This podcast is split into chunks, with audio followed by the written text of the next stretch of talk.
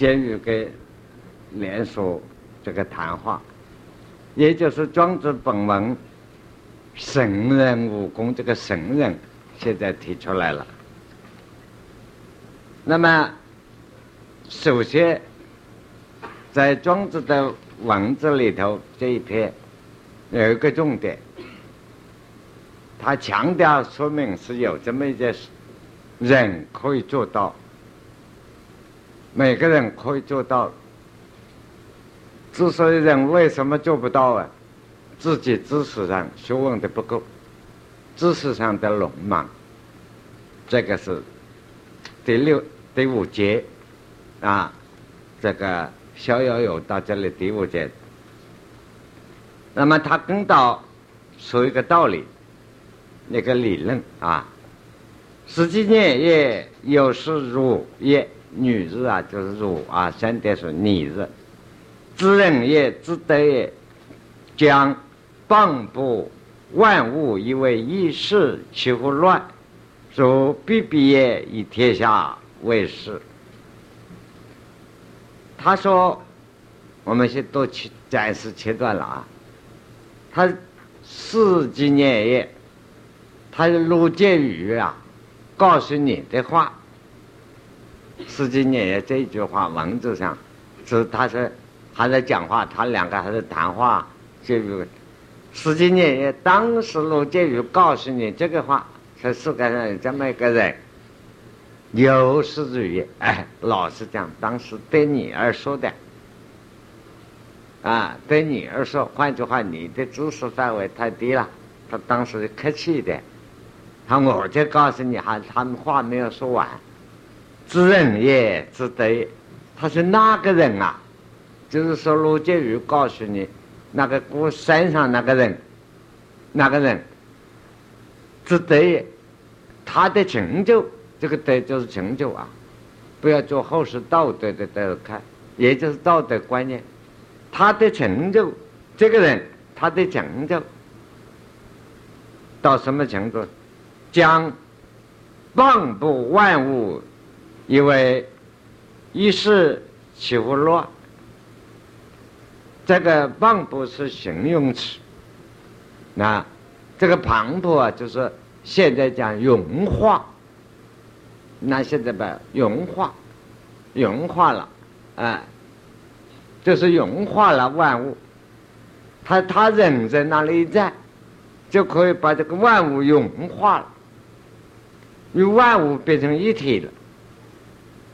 啊，他在哪里呢，你说他是人也可以，你说他是物也可以，你说他是心也可以，他跟万物融化为一体。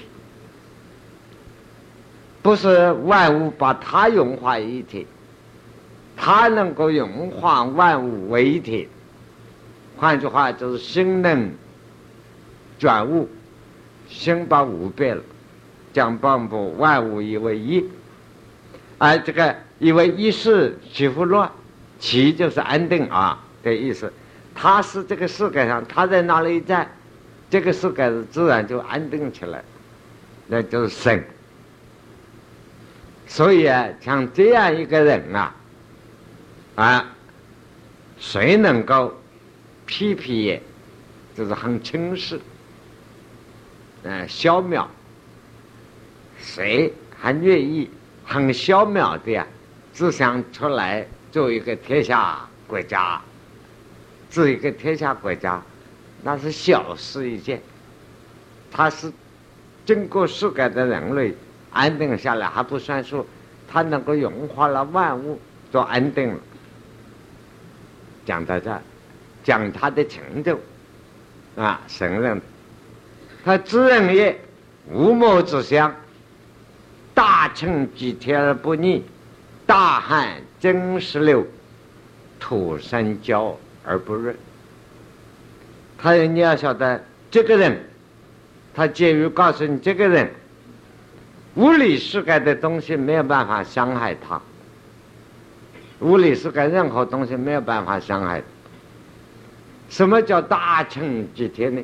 大水涨起来，假设世界上这个地球北极冰山化了，经过地球变成洪水，洪水滔天，那而不你他安不是，他不过就到水龙头开了，正好洗个澡哈，啊，大旱蒸石流，土山焦而不染，结果碰到这个是个大旱天，大旱天的时候啊，这个世界上这些矿物质。经过山都化了，矿物都变成了流体了、液体了，变成流质了，土山都变成灰了、烧焦了，变成煤炭一样焦了。他就到啊，哼，热气在开了，正好啊暖和呢，他在那里烤烤，很暖和，再舒服的时候，就是描写这个人物理是该伤害他不了。我们先。停留啊，把这一段。这个，在过去我们讲这个庄子啊，看这些神仙正改神话。不过我们另外一个神话，就是傅傅真的傅说，傅真讲一个人所谓修禅定啊、打坐的，这个修禅定的道理啊，什么叫禅定呢？拿庄子来讲啊。这三个字，上面就即神宁，就这个宁，就定。所以我们大家很多人学瑜伽，还有瑜伽、学道、学定，没有做到即神宁，都谈不到定。那么傅真也告诉你，佛说里头，一个禅定的人，这个神宁有程序，有初禅。二禅到三禅，到了三初禅天的人，是讲是个这个这个这一个东西啊，佛说讲的最清楚。这个地球是要毁灭，经过毁灭，大地有三灾。那三灾，大三灾呀，是就是一劫，地球的大劫。第一个就是水灾。水劫来的时候啊，这个地球北极的冰山化了，整个的地球变成水，跟水淹完。那但是啊，这个水淹到什么地方呢？淹到初产田到二产田之间。这个地方，如果得了初产病的人啊，水灾来还是怕的，还是淹死了。他在那里打坐坐定也没有用，也把你跑掉了。出产贴到的水灾，所以我们打坐起来有时候流汗呐，嗯，或者是什么，有时候动感情啊，啊，有时候这个欲念的冲动啊，这都是啊人体上的欲盖的水灾。那水灾是一样地球，这是一个大劫。过了这个结束是火灾，火灾的时候啊，这个这个地球啊，第二次的地球劫难是什么劫难？太阳不止一个太阳，太阳加十这样的太阳十倍的太阳的力量，等于十日并出，经过地球火山爆发，无所谓火山爆发，地球自己烧了。燃烧了，这个燃烧时候烧到了二十燃产天到三三产天之间，所以二产天的人水灾的来的时候，第一劫来不怕，火灾来的时候还是没办？法扛不住，所以我们打坐起来，有许多修道的功夫都要经过的，有水灾的劫，就身上有人生疮啊、出汗很普通了啊，这个。是欲念的冲动啊，都是这个水嘛，啊，所谓这个精液啊，包括这个荷尔蒙都是水灾的范围。再进一步啊，就是火灾来，人热力受不了，会爆炸了。那到了第三次风灾，风劫来的时候，气流变了，经过的气，地球就是好一股空气一样就化了，经过是风，就是气。三产天还怕这个，三产天再高一点，超过了四产呢，三灾八那是不能到达。可庄子当时也没有复修来，他也讲到了二产三产之灾。那这个水灾，他说初产害不了他，二产也害不了他。实际上，他庄子也晓得了，有个三才也害不了，因为为什么这个神人可以乘元气女飞龙？这个风大，对他也没有关系。这就很奇妙了。最后念到这个道理，你看，那个时候。中国、印度这个文化没有交流，啊，但是我们再扩大的研究，世界上有这个古老国家，埃及的文化，啊，所以讲上古那些神人也到达这个程度，说法也是差不多，乃至西方的神秘也有同样的说法，这就很怪了。可见我们这个人类啊，不分这个哪个人种地区了。人类的最初的老祖宗，结果根据这个上一次的这个地球的灾劫，它文化是一个，至晓的人啊，这个价值，生命的价值要这样高，就是看你自己做不做得到。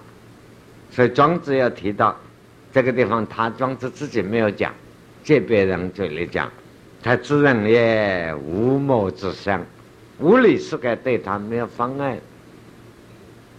因为他心能转悟了，所谓大成积铁而不逆，那个大水灾来的时候，啊，地球毁坏了，他没有关系，还在里头游泳呢。大旱，真石流土山焦而不热。那么他这个修养啊，人的生命的价值，超越到物理的，脱到物理的束缚。自己达到这样大的成就，实际城口皮康将有陶具鸟送这一收看一无于事。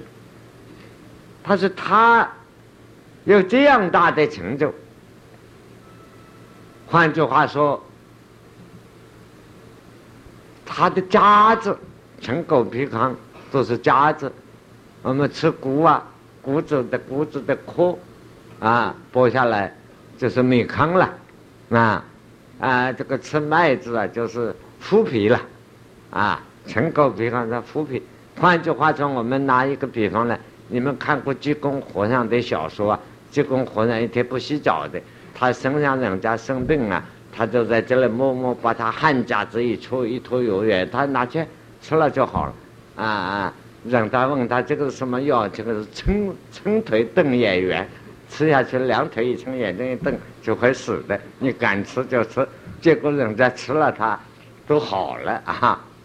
就是他的身上尘垢皮壳脏的，他的身上脏的东西拿下来，将有陶具鸟送这些都可以造就出一个入世的圣人，不是出世的圣人。鸟送玉堂，文武周公，啊，孔子在这个观念里头都叫做入世的圣人，不是出世的圣人。他这个人修养到这样变成神了，他身上的那个汗渣渣流出来，搓成肉圆给你吃一吃，你都可以变成入世的圣人，自私的帝王。因此啊，你想想看。他这个生命价值提高到这样高，如肯以物为事啊！他哪里愿意啊？把物理世界一切东西看成什么眼里？他看都不看。这是一段。这个这个奸武啊，本来告诉连叔，想博取他的同情啊，骂这个楚国的这个陆建宇啊，狂人疯子。随便吹牛，说四个人会有这样的人，结果啊，他自己还跟连锁哈再骂他一顿。他本来有这样人，啊，你不知道，你是个聋子，是个瞎子。这个骂完了，再说一个道理，第六人的道理。这个第六人的道理啊，他讲宋人之江湖而是居越，越人断发冷生无所用之。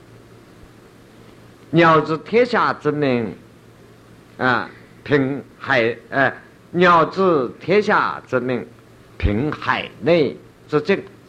望见世子，渺孤塞之山，风水之阳，渺然上及天下也。这是补充的，他的理论话讲完。他说，宋国的人带什么做生意啊？到野蛮地区做生意。当时战国时候，中国是这样。为什么提到宋国呢？那个时候。不提鲁国，啊，也不提齐国，要提宋国，因为宋人是殷商之后，宋国是殷商之后，啊，所谓“为子封于宋”，是代表殷商的那个文化。这样，孔子也是宋国人，宋国之后祖先。这文化是最高的啊，宋国文化。所以，知江湖，江湖是带点礼貌、礼服啊。宋国人啊，要做生意，办的礼帽、礼服到哪里去啊？到我们这里来，到越国来，江苏、浙江、福建、台湾。台湾那个时候大概有有什么人还不知道啊？或者有人没有人还不知道这个。都属越归外边的范围。那个越人啊，断发就是我们现在正是越人的本色，头发剪断的，不编辫子，不梳起来。中国古人是头发要梳起来，父母身体发肤啊，受之父母。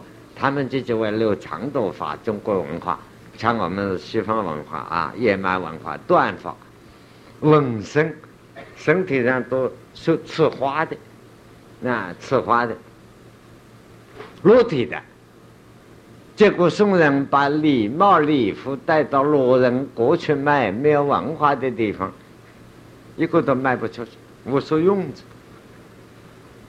这有什么用啊？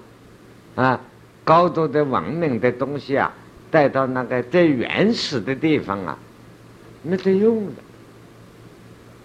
所以鸟啊。这是一个啊一段，你看这个庄子讲话东一下西一下，看起来都不没有连带的关系，那但是你看了下文一想，就懂得他的文章了。他的文章正是现代青年人写的，东一句西一句，我看了半天不懂。不过我看完了，我最近这两天告诉我们这几位老头子，我们的东西不行，要给他年轻人写。我们把意思告诉他，叫他们写。因为他们比我们写的好，东一句西一句，我们看不懂的，结果看完了我也懂了，哎，庄子文章，所以现在青年不要说的都是庄子文章啊，庄子就是这样写，你看东一句西一句不懂，看完了会懂。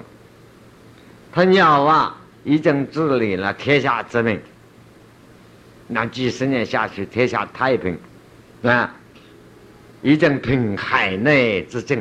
那就是盛世帝王，啊，千古万古的名望，那还得了圣人的皇帝。这个鸟啊，他是跑去看看有四个人，哪四个人不知道。不过后来国家就在庄子啊，把庄子上所说的四个怪人都拿出来凑数。他鸟看到这四个人靠不住，广见世子，哪四个人不知道？结果乱凑呢？那他见到许攸是一个嘛？许攸的朋友常福大概站在旁边，他也看到两个了，啊，再看两个很容易。不过文字上没有点出来，那四个人就是个妙事。他是看到这四个人，这四个人什么呢？再看看妙姑山那个山上，风水之阳，下西方走，啊。下山西以上看，就太华山上这一看，有这样的人，不止一个、两个、三个、四个，这个神人啊，渺然上及天下也。他就到这为天下的帝王，只有在天底下，他第一个人啊，天下的万民都是他的子民，而把万民都治好了，这个伟大的不得了。看看了这些神人啊，他自己做到。不晓得什么东西非常渺小，自己感觉到太渺小了，治好了天下又算什么一回事？太渺小了，这么一个，这个我们读到这第六节，就晓得庄子讲到这里，第一，把生命的价值直接的指出来，神话。神，精神的神，人自己具备的精神，这个神可以自我的变化无知啊，精气神三样都是心的作用。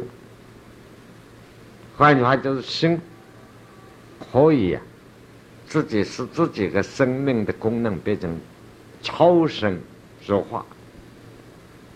那么神话有两种。一种可以神化了以后，可以做入世的圣人，起家治国而定天下，小事一件。然后呢，最后要出世。这个我们中国历史要注意哦，不是中国的神话，大家要讲中国文化要特别注意哦。我们中国神文化开始就是那么标榜，谁呢？皇帝。我们老祖宗平天下治国家，安顿了万民以后，然后啊，再登赴青龙而上天，出入世而出世。所以上天以后啊，把他的左右的干部大臣都带走了，啊，所以有些带走，只有这个小干部啊。那个龙啊，上面挂的做的太多了，他全体的部下都带上天去了啊！有这个小部下没有办法抓到龙的符符子，也向上来半空掉下来了啊！掉下来剩了几个，但是这几个人一直到汉朝、宋朝还在，宋朝以后不知道了哈，就是在皇帝那个龙底下扶着，所以叫做盘龙附凤啊，典故就是这样来。但是我们要注意啊，透过中国远古时这个神话，就是证明我们这个文化的终身，始终把人的生命的价值提高到两个阶段：入世入世的圣人，人可以做到为入世的圣人最高的文化价值，然后在有入世的成功以后。功成名就，身退，再称之为出世的圣人，这是我们中国文化的终结。那么这段讲完了以后啊，这个妙了庄子的文章，把要点都点出来，神话。我们看啊，我们不要忘记了。他先说到一个无化，一条大鱼化成大鹏鸟，这些。换句话，大鱼化成大鹏鸟，由北极下南极的西啊，一句话，没有什么稀奇，当然的道理。这是宇宙自然的法则，宇宙间的生命，每一个生命都有神化的功能，可惜我们自己的智慧不够。把这个功能丧失，跟到有这个就说出来，人这个生命神话的修养，神话的功能。说到这，说完了，庄子也晓得牛吹大了，啊，下面他等于在文章做结论。谓之为庄子也，为王以我。大乎之众，我素之群而食无啖，一清水浆，季节不能自居也。漂之以为漂，则腐落无所用，非不肖然大也。我为其无用而备之。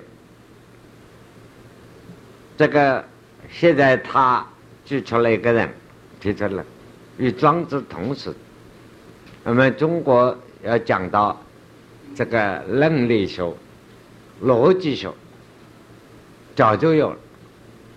位置就是当时的名家，古代文化的所谓名，这个名家就是讲逻辑，所谓名理下面一个道理的理。名利，名就是任何的名称、观念、一个思想，都属于名。任何一个思想，一个定一个名称，说一个观念，要和条理有条理。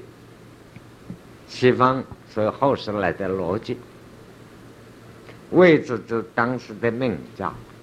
讲逻辑，讲论辩，啊，这个思想论辩表达都不清楚，是赶上不成的学问。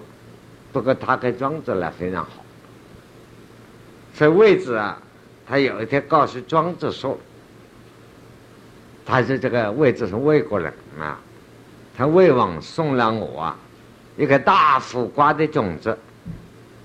给我一个大苦瓜，不晓得哪个地方弄来的一个一颗种子，因为皇上送给我，啊，看我就把它种，种起来结了一个大苦瓜，多大呢？才五担，好大，五担大，啊，很大很大，当然比我们这个讲台桌子还要大，大概三四倍，他结了这么一个大苦瓜啊。如果把它做苦瓜菜呀，夏天做菜呀，我们满堂大概也够吃了。这样大一个苦瓜，他说我古人啊，常常我们农村社会啊，把苦瓜拿来晒干，切开了干了做水瓢用。他我把它干了，如果把它干了切开来做水瓢用呢，拿不动。啊，这个如果把它终身啊挖了做水瓢，把它漂开了，那个水缸也没有那么大，所以他说这个东西啊，告诉庄子啊两个朋友的，大是大了，就是说伟大是真伟大，他伟大的没有用，就是这句话，这个东西伟大是真伟大。真过瘾，他说伟大的没有用。庄子说啊，他说你呀，夫子不居于用大矣。他你这个家伙，逻辑专家，当然比博士还要博，了不起，比教授还要会教。他说你了不起，可是你呀。就是光讲空洞的理论，不会实际去用。那庄子就给他讲一个故事：宋人有善为不就手之乐者，世事以冰皮光为事。客问之啊，请买几方？百针。请买几方？百针。具处而猛也，我世事为冰皮光，不如素贞，不顾素贞。贞以朝而助计百针啊，称伪子，哎，称愚之。他宋国有一个人，家里有个秘方，啊，这个秘方叫不聚手，什么夏天啊？天冷的时候，我们在大路上天冷，这个手啊就冻裂开了，冻裂开。我们小的时候啊，不晓得不不知是什么药啊。我们乡下只晓得羊油、牛啊羊那个油、猪油，乡下人都拿来找点羊油来把那个手裂开地方擦起来，哈，再不要撑开了，这样啊。他是宋国的人啊，又就是北方冷的呀，所谓鼻子冷掉了，耳朵冷掉了。普通的是外面正来正到房间来烤火啊，在在北方啊，千万不要先摸一摸鼻子，这样一摸鼻子就掉了，因为鼻子外面结冰的，都冰冻了，先摸掉下来啊也不痛了，啊，等他等一下，这个暖和起来流血再痛啊，啊，说耳朵掉了，那都是真实的事。他宋人有一个啊，会动这个手不撑开，手也不会裂，身体动了动不裂的药。那么有了这个家传的秘方啊，干什么呢？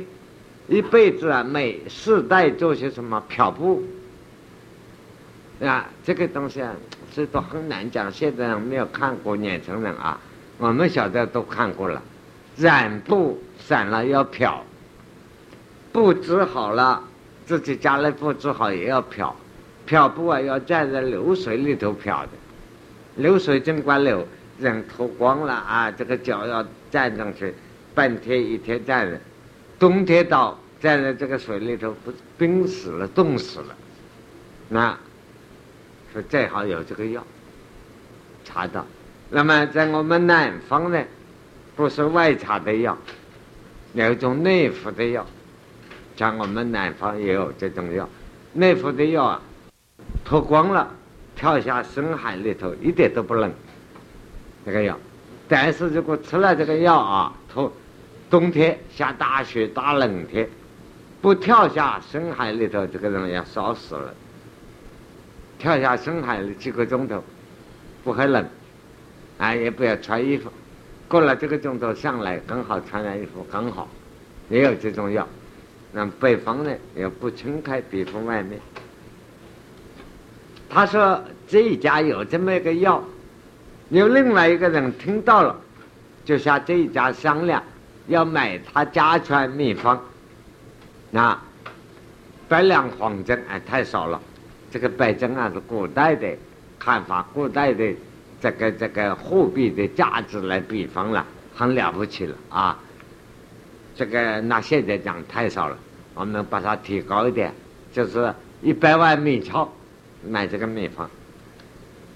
那么这一家人啊，把家里人开一个家庭大会呢，他向我们保存保存了祖传秘方，也没有什么了不起，代代呀，只是给人家做一个苦工吃饭，漂漂布，啊，而且每一次做下来啊。一个月也不过是几十块，哎，这个几千块钱，足够生活。现在我们一卖呀，就卖了这个一百万美金啊！我们大家全球的人，从此可以去到台北开个观光饭店呐，或者开个工厂，我们可以发财了。啊，就不要做这个事了啊！说卖给他，就把这个秘方卖了。这个这个人卖来呢，可得子，一说无往，月有难，无往是之将，冬与越人水战，但大败越人，裂地而封之，能不聚守一夜，怀以风，怀不灭于冰皮光，则所用之一夜。他是这个人买来以后卖了这个秘方干什么呢？到南方来，在我们大家都晓得吴越之战的时候，那吴越之战冬天要打仗，啊，这个吴王啊，晓得他，他就向吴王相报告，训练海军，那从浙江海面打过去啊，他说我有本事，是海中每一个下水呀都不怕冷。都动不开，因此吴王接受了这个计划，所以啊，就有海军啊，有他这个方子训练打了一个大胜仗。所以吴王不但是有战功能，立地而封着，立地就古代的有了功劳啊，分封一个土地归他收税啊，归他这个呃一家的生活啊。这个就是列地凤凰，他是同样的这么一个小小秘方。有人有智慧的，用这么一个小办法，可以称王称帝；有人有了不起的学问，一辈子饿死，穷了。就是啊，知识一个技能没有大小，应用啊靠你自己的智慧，也等于有有飞啊。论这个用兵一样，应用之妙，成福一生。他讲了这个故事，那么庄子就批评这个位置，这个曾子啊，有五代之福，何不如一为大政而否乎江湖，而有其福禄无所用，这夫子又有朋之心也。他你现在家里头啊，有这么大的一个福瓜，太好了。他你就没有怕没有用处啊？你要晓得，古代呀，在庄子、春秋战国呀，交通啊，不是现在这样方便哦。要搞只船很难呐。哎，他说你就把那个那个苦瓜把它弄干了，挖成空心，哼，你坐在里头。哼，都大船、冷船一样浮啊浮啊，哈，很舒服嘛。随便哪里不花，不要买冷船票的钱啊，到处都可以玩。结果，你还这样担心那样担心，怕这个东西大太大了，没有办法用。他讲一句话啊，不是骂，不不止骂了位子，骂了古今中外天下人。他你那个心啊，你那个脑子里头啊，都是蓬草，草包一个。夫子啊，又有蓬之心也。他你那个心啊，你那个脑子是个大草包，大笨蛋。所以后世啊，经常骂人啊，文学上讲做捧心。这个典故就是这样来，心里头乱吵一团，吵爆一个。那么这一节呢，这个等庄子的《逍遥游》第七节，这个第七节呀，啊，我们用佛学的观点，借用佛学的观点。给他做个小结论，是个什么道理？质量智慧的呢啊，无量无边那个量，质量正用正改的应用的异同，所以世界上的事事物大小，一个东西也没有大小。一样东西也没有好坏，也没有大小，它的作用啊，一个小事情能够碰到质量大的正该应用见地正该应用高的人，他把一个不相干的人、不相干的事，可以用到了治国齐家平天下。那修道也是同样一个道理，那个不相干的方法，可以使他达到了超越的境界。如果它的质量、正感应用的见地不够呢，这了不起高明的东西啊，所以他也变成没有用。所以像庄子，他本身很光高明，写了一一部书，结果呢？留给我们后面的，只给学者呀拿学位做一篇论文而已，就把庄子啊也变成用小了，也变成了位置的苦瓜了，啊，很可怜，啊。那么这是庄子的第七段，下面他又说，谓之与庄子也我有大树，啊，这个人为之乐，即大本臃肿而不重行为，即小之爱转出而不重规矩。立之徒将人不顾，经之之念大而无用，众所啊，众所同去。他说我啊，家里有棵大树，庄子的，我们可以先看庄子这篇文章啊，但是我们也可以想象，庄子写的是他当时谈话一个记事的剧本，的确是个剧本。那你看庄子跟魏子呢，素素来好朋友，说来两个也是死对头，就两个是抬杠的好朋友，那碰到就抬杠。他们写给他来看看庄子啊，他就告诉他有这个大瓜啊大傻瓜一个啊，那么庄子呢就想你这个家伙有大傻瓜还不晓得用傻瓜，你真是个傻瓜，所以你的心啊啊头脑不清啊草包一个，位置挨了他的骂，没有生气，哈，外头到家来又骂他，看我告诉你啊。我家里还不止，比方啊，就是个剧本，你把它当剧本看。看我啊，还不只有那个大傻瓜嘞，我家里还有棵大树，这个树叫梭罗树，嗯啊，南方都有啊，福建很多。杂木比榕树还容易种，所以福州啊都榕树，榕树很很很容易种，随便就是长大。这个梭罗树很大，蚱蜢很大啊，它大本，它那根啊，哈，这个树是长得很大，这个蚱蜢啊没得用处的蚱蜢，它的根根啊臃肿，啊，等这个大的呀，那个胖的呀，胖了以后啊，它觉得外面很多的这个这个球球一样，啊，不种沉默，什么什么呢？古代。几十年前还用木墙用的呀，规矩标准。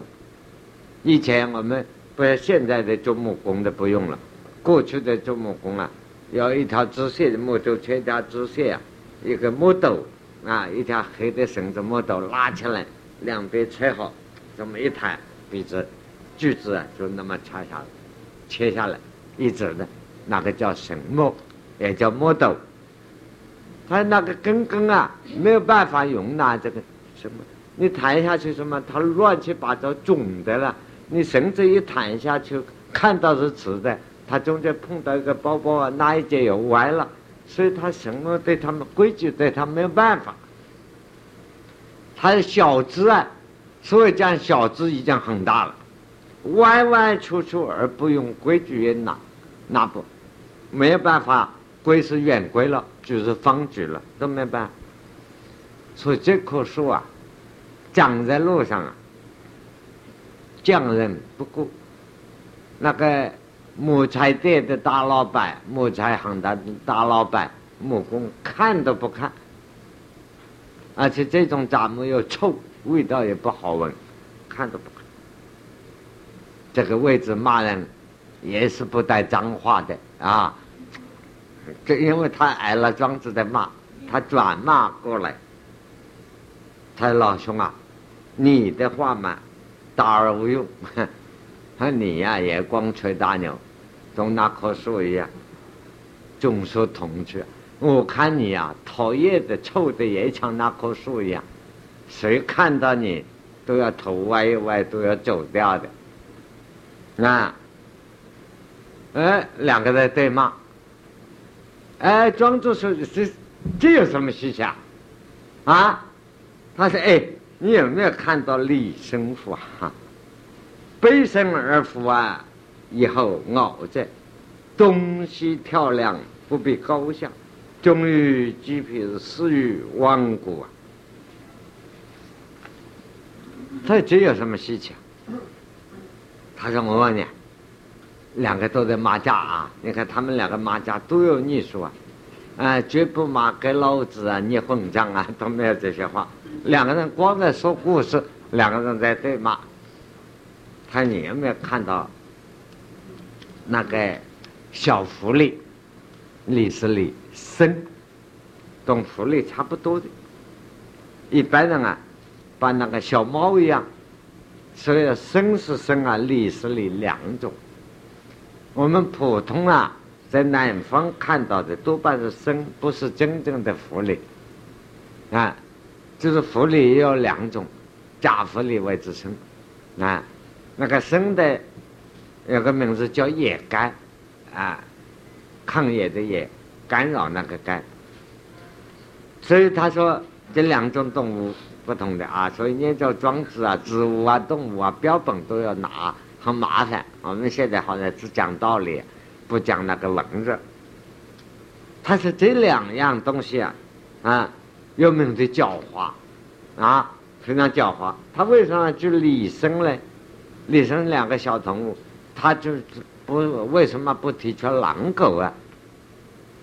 所以他骂人转弯的。跟福利利生这个东西啊，多逆，福逆不定。一个人多生病、多逆的啊，头脑厉害、多逆、多猜逆，就是福利过程。那所以，那么中国文是叫做福逆，福逆不定。因为为什么福逆多逆？他狡猾的，又狡猾又多逆。所以啊，他们这个狡兔啊，这个这个呃，狐狸啊，背身而伏。他走路啊，他矮矮的偷到了，慢慢的过来，你人都看不见。他以为自己聪明，那做了的事情啊，讲了的话，他就以为自己搞了的，别人不知道。结果啊，以后熬着高明的打猎的人都晓得他的毛病，啊。就在他的药，那个药药点上已经晓得他的毛病嘛，就在那里已经把他抓住。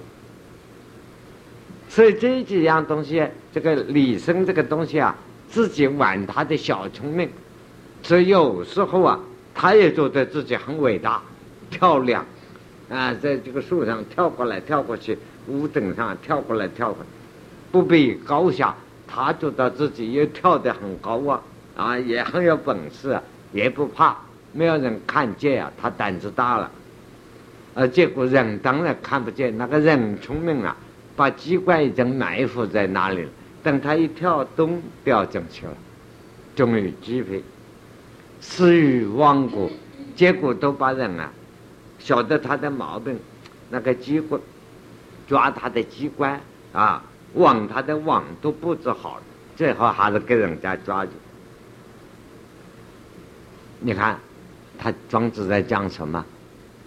他都没有骂他，都没有骂位置啊，他就是当面骂位置。你这个家伙，小聪明，鬼聪明啊，就像狐狸一样啊，就像如何一样？你以为你什么了不起啊？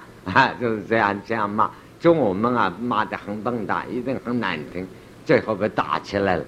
他两个人骂的，一边喝酒一边谈，很舒服的啊。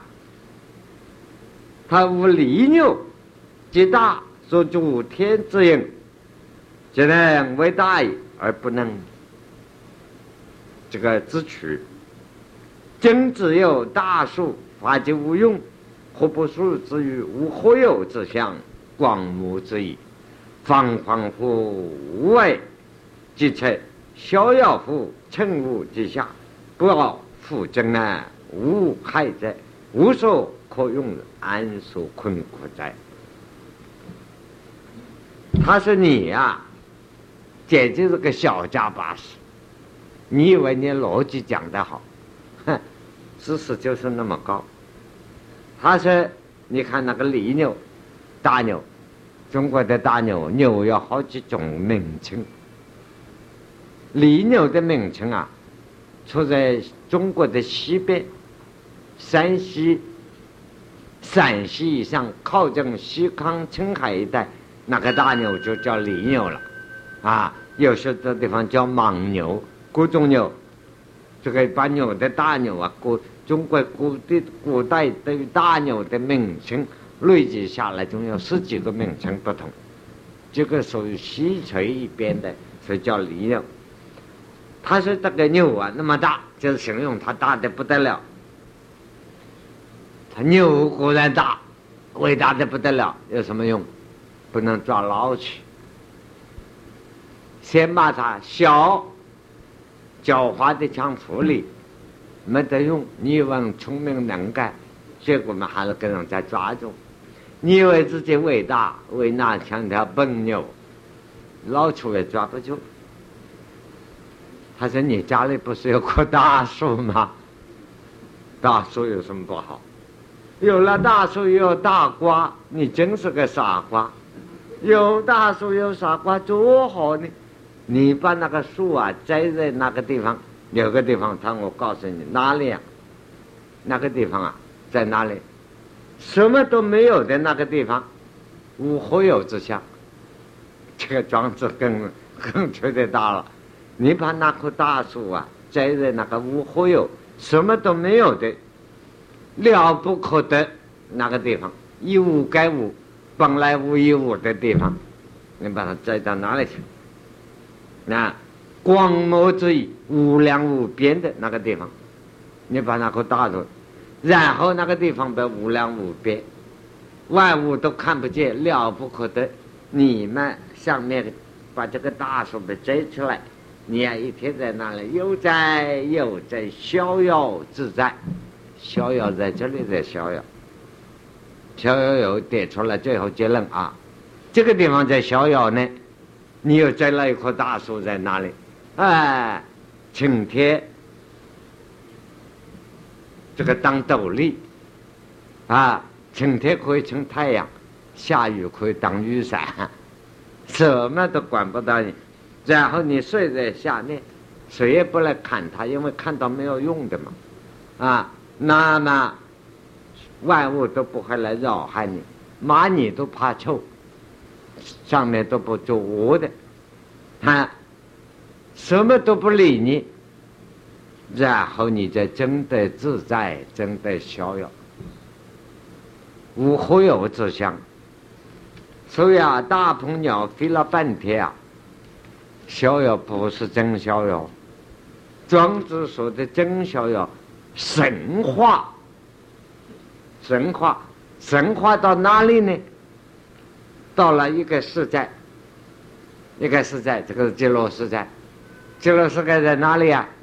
在那个呀，你看不见，摸不着，什么都没有，但是呢，那个地方地球有个东西。你到那里了不可得的境界里头啊，才得逍遥。那这是庄子啊，讲到神话点出来，逍遥就在这里逍遥，不是大鹏鸟飞起来的逍遥，搞错了。那么他的结论，我们可以作为一个结论，拿佛学的观点啊，要得大机大用，一个人要想起大作用，是法。世界法、出世法一样，要得大机大用啊，必须先要具备了真知所见，所以禅宗要具见大用啊，须具什么真知所见的什么东西呢？见字，佛说的名词，真知所见所见的那个智慧的智啊，所以啊。他真知所见是见智之所见，可以说见字之所见，非心识之所识，不是一般心，不是一般意识所能够了解的，无何有之下。那么他讲的是神化，精神的神的变化，到达这个在真的逍遥自在。就是佛家所讲的真的解脱，只讲解脱，还没有讲解脱其用。到了齐夫人啊，他才讲到气化，是解脱其用。实际上，他七篇是连带的，七篇连贯下来的。你等于我讲《论语》别才二十篇是连贯的，他这七篇那岂不是连锁性的连贯的。先神话，第二篇气化来了，讲其用了。是不是敲了钟了？我已经到了无何有之乡了，小兄弟。